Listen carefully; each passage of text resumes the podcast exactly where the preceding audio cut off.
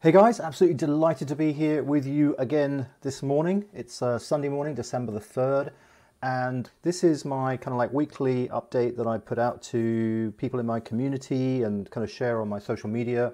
And I think today I'm going to be labeling this episode sixteen because in my podcast, which is called The Million Dollar Scale Up, I've had previous episodes, and uh, this is probably going to go out as number sixteen. So if you are following along, you can keep track of what you have watched before.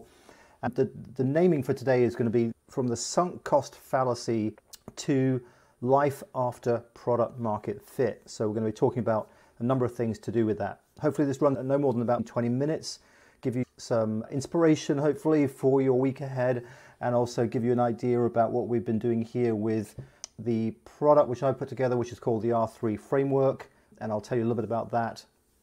And yeah, my story basically, for those of you who don't know me, is after a twenty year kind of journey, starting up a, a managed service provider in New York City back in the early two thousands, which we then sold to a company, a public company that then got acquired by GoDaddy. So we built that company, it was highly scalable. We, uh, it's just an incredible journey of actually building that at the very beginning of that sort of, you know, cloud hosting, a SaaS kind of Uh, marketplace overall in the world, which has now grown from that. At that time, there were literally only about four or five companies trying stuff out, and that has grown obviously to a large community, something like one hundred fifty thousand managed service providers around the world, and, a, and an overall cloud hosting kind of market size of something like three hundred billion dollars, which apparently, and I just read this morning, is going to grow to something like two and a half trillion by the end of twenty thirty. So even though that cloud market has grown so much in these over these years, fifteen, twenty years, there is still massive upside, and people should really be paying attention to that to both take advantage of it on the sales side, but on, also in terms of, you know, end user companies as brands, thinking about how you can adopt cloud, how you can develop your digital kind of programs in a much better way. Let's get into this. And the key thing that I want to start off with is I want to talk about a few things, including, I wanted to mention first of all that I have now got a completely brand new stream cam. So here it is. I just installed this this week. Uh, it's a Logitech stream cam. It, it looks quite small on here, but it's actually quite big, and it's it's quite like robust the way that I designed it. Um, so I'm quite excited to see what the result of that will be. So let's get going.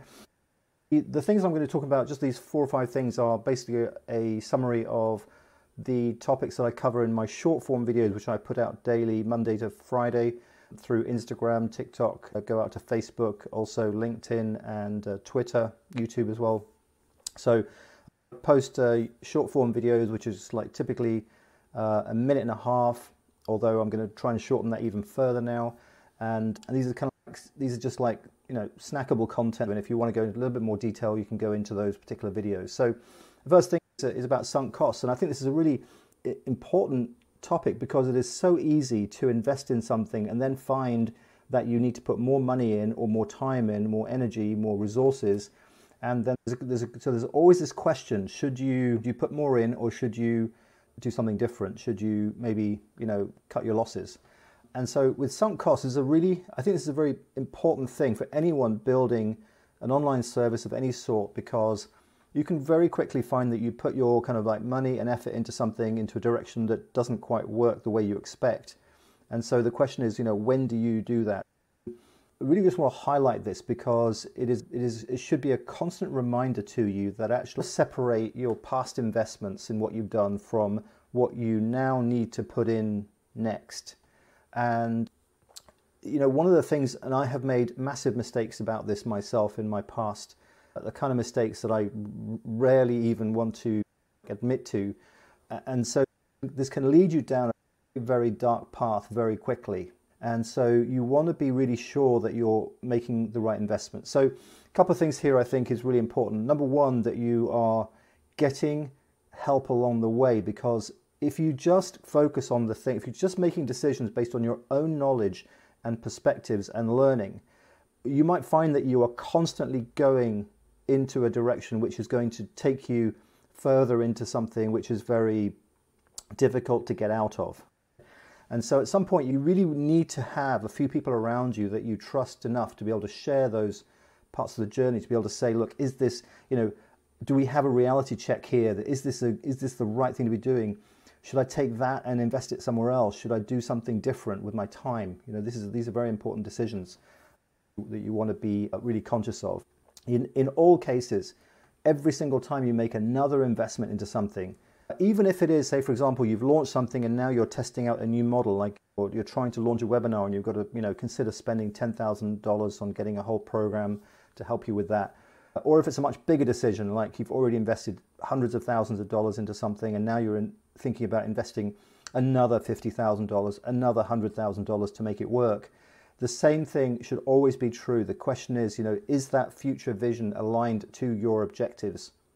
And are you just holding on to, are you just pinning your hopes on what you have, you know, on what you were already emotionally attached to and have invested in? Or are you taking a completely new objective decision about whether that is the right thing to do or not? So this is a very important thing, because I think we've seen, we see, you know, all the, so many of the failures that I see in the marketplace, I, I'm sure, you know, many of those can be avoided because people have just gone too far, too long in the wrong direction and without the right help. You know, some things could be the right idea. It's just that you, you don't have the resources, or you don't have the, all the puzzle pieces of the puzzle in place to make that work. And so therefore you go down this slightly dark alley. Second thing, last week I really, you know, I wanted to mention the uh, the mentor that I had in uh, New York for a couple of years. Actually, I worked in, most of what I've done is in tech, but uh, for a couple of years I actually worked in the fashion industry, helping uh, my co-founder for that particular company get launched. And uh, as a part of that, I was mentored by an eighty-three-year-old lady whose name was Gloria. And she was phenomenal. She gave me so many insights into everything, basically, like the industry, life, management, you name it. She was just amazing. And I've had some terrible bosses in my past. One particular, my, my co-founder of my tech company was just the absolute, you know, just, just really hard to sort of like, you know, work with. But this lady was amazing. She was just like so clear about her things. She had learned so much in her fifty-year kind of career. And one of the things she used to say to me a lot was, Azfar, you don't know what you don't know, and you don't know that you don't know it. And so that is a re that's a, like a resounding kind of like sentence statement, which really makes you realize, you know, some harsh truths about life, which is that you, you might be very experienced and educated, but you only know a certain amount, and actually there's this kind of void that you don't know. There are things that you just don't know, and you don't even realize that you're missing that. And so clearly there's a difference between somebody who goes rapidly through to the top in whatever they're doing, or launches a company and it works amazingly well. And there's another thing for someone to be struggling along and they're trying things and it's not quite working. And then it takes them several years to figure out that there was actually this missing piece, or there were many missing pieces that they didn't have in place. So think about that statement. Think about the fact you don't know things, the fact that there are things you still need to learn to be able to get things working, and the fact is you probably got these like void, empty spaces around your knowledge. And so you want to be constantly learning, constantly open to new learning about how things work, to be able to really get to where you want to go to. So those were the first couple of things we opened the week with, and I think last week was actually very much a week of talking about like these little bit soft topics about like motivation, or about, you know, how to make things work. The previous weeks I've been a bit, it's been a bit more like hard hard dollars type stuff. And so another thing that I spoke about last week was, it's very easy to catastrophize things. So you can always think, oh, this is going to this this could go terribly wrong, or uh, I'm going to miss out on something. So you, you know, you, so you sort of catastrophize things, or you think what can go wrong with things. And so one of the things I also want to say, like on the flip side of other arguments, is to say that you want to be thinking about how you can turn those what can go wrong into what can go right. It's not necessary that you jump ship, or you stop going on that path just because you think there may be something at the end of that path which is not the not the kind of childhood dream that you had. But it does not mean that you want to jump into something completely different or take radical changes to what you're doing, because It may just be that you have, you're just over, like you're exaggerating in your mind what can go wrong with something. And what you want to be doing is to think to yourself, how can I be positive about that? Do I have the things in place which are going to give me the tools and pathway to that kind of like transformative journey, let's call it, in our work, in our lives, to success? Where you can think about challenges as being opportunities for growth, right? These, all these kind of like good things that we read about on social media these days. But I just want to emphasize that. I want to kind of like reinforce that, that these are really super important th- ways to think. Caveated, obviously, by what I first said in this, which is about not going, not not uh, over investing into something which is a lost cause, or that you've not, that is no longer aligned to your objectives.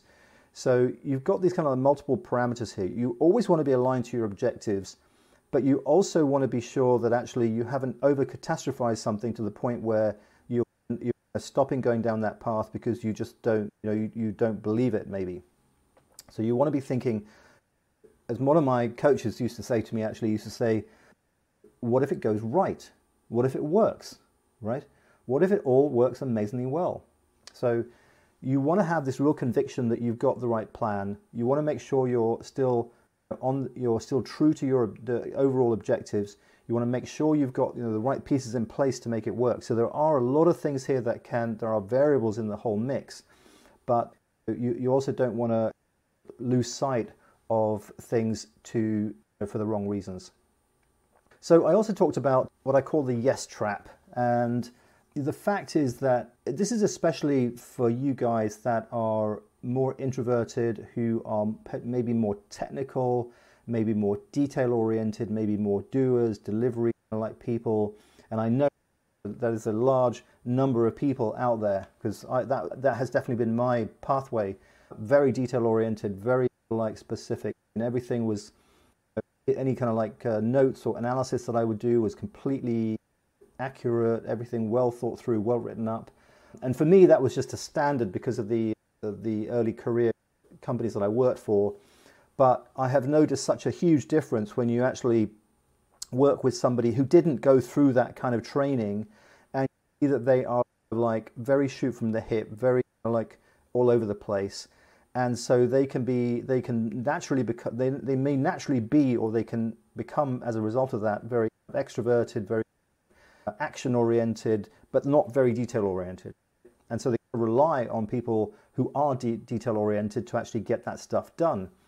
But in doing so, what can happen is that you can fall into the yes trap. And the yes trap is where that extroverted belief, or, or, or like the way people talk about things, it can be so goal-oriented and positive and kind of, oh, let's go do this, and, and accelerated, that you end up just saying yes to it because it's, it makes sense. It makes like, the whole thing makes, yes, we've got to go and do that. Yes, we've got to go and do these things. However, what can happen in that process is that you actually lose sight of your own values and boundaries. And so this is a really, I think this is the key thing that I want to share with you guys who are a little bit more introverted and so on, technical, detail oriented, that you want to be really sure about what your values and boundaries are.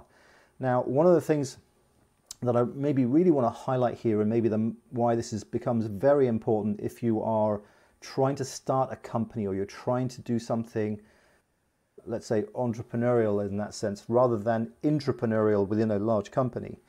Because when you are doing something out there in the field, when you're out there like taking risk of your own, it's very easy to lose sight of the of your boundaries and your values, to the extent that, you know, somebody can come along and they can they can hold up this like carrot of equity, or this future potential of how big this could get, and suddenly you're you're thinking that way. But actually that's not a healthy way of thinking, because it is very focused on those goals. It's very, it's distorting reality to a great degree, because you're now bought into this future vision, and you are the one that's the doer, and they are the one that's the talker. And you, this can be a misalignment, right? This can be a complete misalignment between your values and their values. Now, at the beginning, it might seem all hunky-dory, everything's fine, but after maybe a year or two, you suddenly realize that these people are just not, they're not pulling their own weight. They're actually just like relying on you for everything. And so you can really get out of sync. So don't want to go into too much more detail on that right now, but I just want to give you this hint, maybe, or like suggestion that you've got to be really careful of this kind of what I call the yes trap, just like going along with things because it feels like a good idea or something, but actually what's happening is that you are getting roped into something that you may not actually want to be for the long term, and it could actually cause you quite a lot of uh, personal challenges in your life as a result. So that's it. I wrapped up the week this week talking about life after product market fit, because I think the previous week I did a video on product market fit, just talking about the real key things to make sure you achieve product market fit. So in this video this week I talked about what happens after after product market fit, right? Because everyone talks about product market fit as being the the, the goal, the, the big thing that you are, the, the, you know, what you're chasing in the future, the, the end of the rainbow in a way, right? But actually there is life after product market fit, and actually in fact that is when the real business starts, because product market fit has got you to the point where people are buying your product, they're loving it, or at least in certain definitions forty percent of the customer base would be really unhappy if you took it away.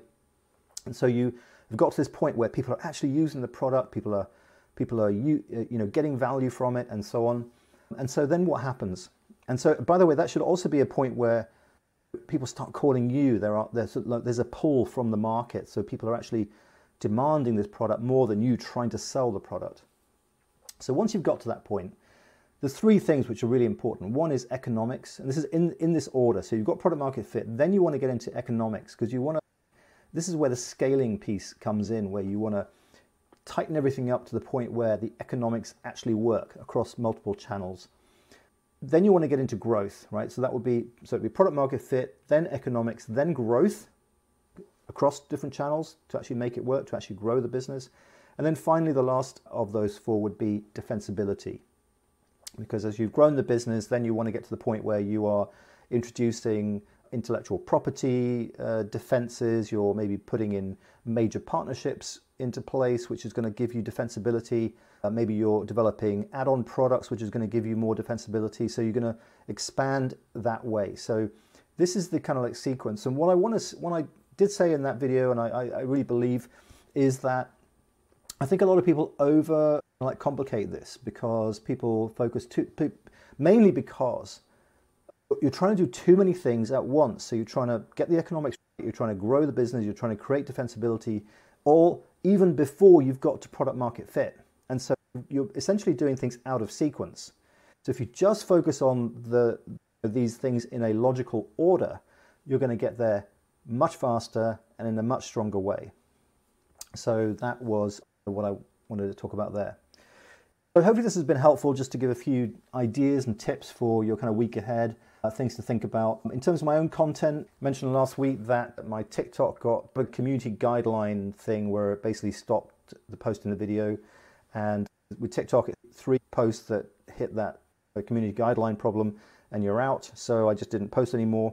One actually got resolved. So there was actually two community guideline problems. So I, one actually got resolved. The other one is still sitting there. And it's kind of weird, because you'd think that they would want to, they'd have systems and things in place to move things along pretty fast, but actually they don't. So it's one of these things where you you are just really subjected to like the whims of the of the platform people. And so the reminder here is to make yourselves omnipresent, right? You want to be on all platforms. I personally don't buy into certain people who say just be on one platform, master one platform, don't even look at other platforms, because you never know what's going to happen. You could be You could be, you could, the platform you're on could get blocked, or you could find yourself can't post for some reason, and uh, then you're really stuck. And in fact, uh, a couple of months ago, my Facebook got Facebook account got hacked. Took me like over a month to actually get that back. So these are the kinds of things that can go wrong. So that's in terms of content. I'm also I realized this week that I need to re I need to dust off my old website, my WordPress website, because I think that's where I can post my long form content. So I'm going to start posting some long form content onto that. So this is just another consideration for you, that your core site, whatever you, wherever your, whatever your landing page is that takes people from, from traffic to get into your funnel, that is one thing, but you also do need a site that you, where you are posting content, and posting to Medium and other blog platforms is not necessarily the same thing because you're not in control of those blogs. People can't see everything in one place very easily. So there is a there is still a reason why to have a website in today's market. That's it. Just as a reminder, so I mentioned at the beginning, but essentially what I'm doing here is that I created a, a framework called the R three framework, which uh, was really a comprehensive kind of view of how to build a, an operating company across all aspects of the business. And so this was quite an ambitious kind of like starting point, but I'm really glad that I went down that path for so many reasons. I am finding actually that this is now even more applicable to the managed service provider marketplace and also brands. So on one hand, you've got M S Ps who are delivering services online, and on the other side, you have brands who are consuming these services. And so this framework fits in in terms of helping both sides be able to manage uh, services in a much better way. And then thirdly, my kind of in terms of my market is startups and aspiring entrepreneurs, because they can just learn from this framework and how it all kind of like fits together, rather than starting from a blank sheet of paper and having to watch a hundred different YouTube videos to try to pick stuff up, because that is not going to work very well. So that is really what I'm focused on here. If you are even thinking about launching some sort of service into the marketplace as a brand or as a service provider, then this will be a great thing for you to take a look at. I'd love to share it with you, share it with you and show it to you and, and illustrate to you the value of utilizing a framework to start driving your business, because I firmly believe that something that could take a couple of years could be done within six months if you've got the right framework. So yeah, that is the attraction. So that's about it. And finally, my tools, I, I mentioned a couple of tools that I use within what I'm doing. I'm actually using a total of thirty different tools right now, which is kind of crazy, but they're all small online tools to do different things. But I'm still very much positive about uh, one A I tool, which I've found called Hyper, and you get quite a lot of free credits anyway. You just need one credit a day for a short post or a short sort of short form video. So you can test this out quite easily. And uh, second tool that I'm also continuing to use, actually I have used it considerably in the past and I'll continue to use it. In fact, I signed up for a, an additional vault of things that they uh, include with it, but it's a tool called Vidalytic, Vidalytics. And for hosting online video, there's a slight, the way they operate is slightly different, because what they've got there is for a video sales letter, especially, and they've got a, a way that someone could watch a video to halfway, and then midway through the video is where they would ask for the email address. So it's actually quite a slick and powerful way to get people to opt in for, to consume that lead magnet or to be able to share that information. And secondly, actually, they have a very sophisticated kind of mechanism there where you can actually tag parts of the V S L. So say, for example, let's say the V S L is uh, twenty minutes long, then uh, and, and at a certain point where you state the price of something, could, you could tag that. And you will, you can, and so within the Vidalytics system, they could actually fire off a, a tag to your email system saying that somebody has watched that amount of the video. And so this is quite useful, because it means that your follow-up message to somebody can be based around the amount of video that they have actually watched, so you know where they've got to. And so obviously you want to send them a different, different sort of message. If someone just started watching the video, you know, thirty seconds of the video and then left, you want to send them one kind of message. If they watched maybe three quarters of the video and they saw the pricing and then left, or you want to watch, you want to send them something slightly different. So it's quite a powerful tool. I'm going to be using that over the coming weeks to relaunch my own video sales letter, which is going to talk about R three. So that's it. Hopefully this is a little bit helpful for you, and uh, you learned something today or got some suggestions for how to think about your coming weeks, and hopefully see you again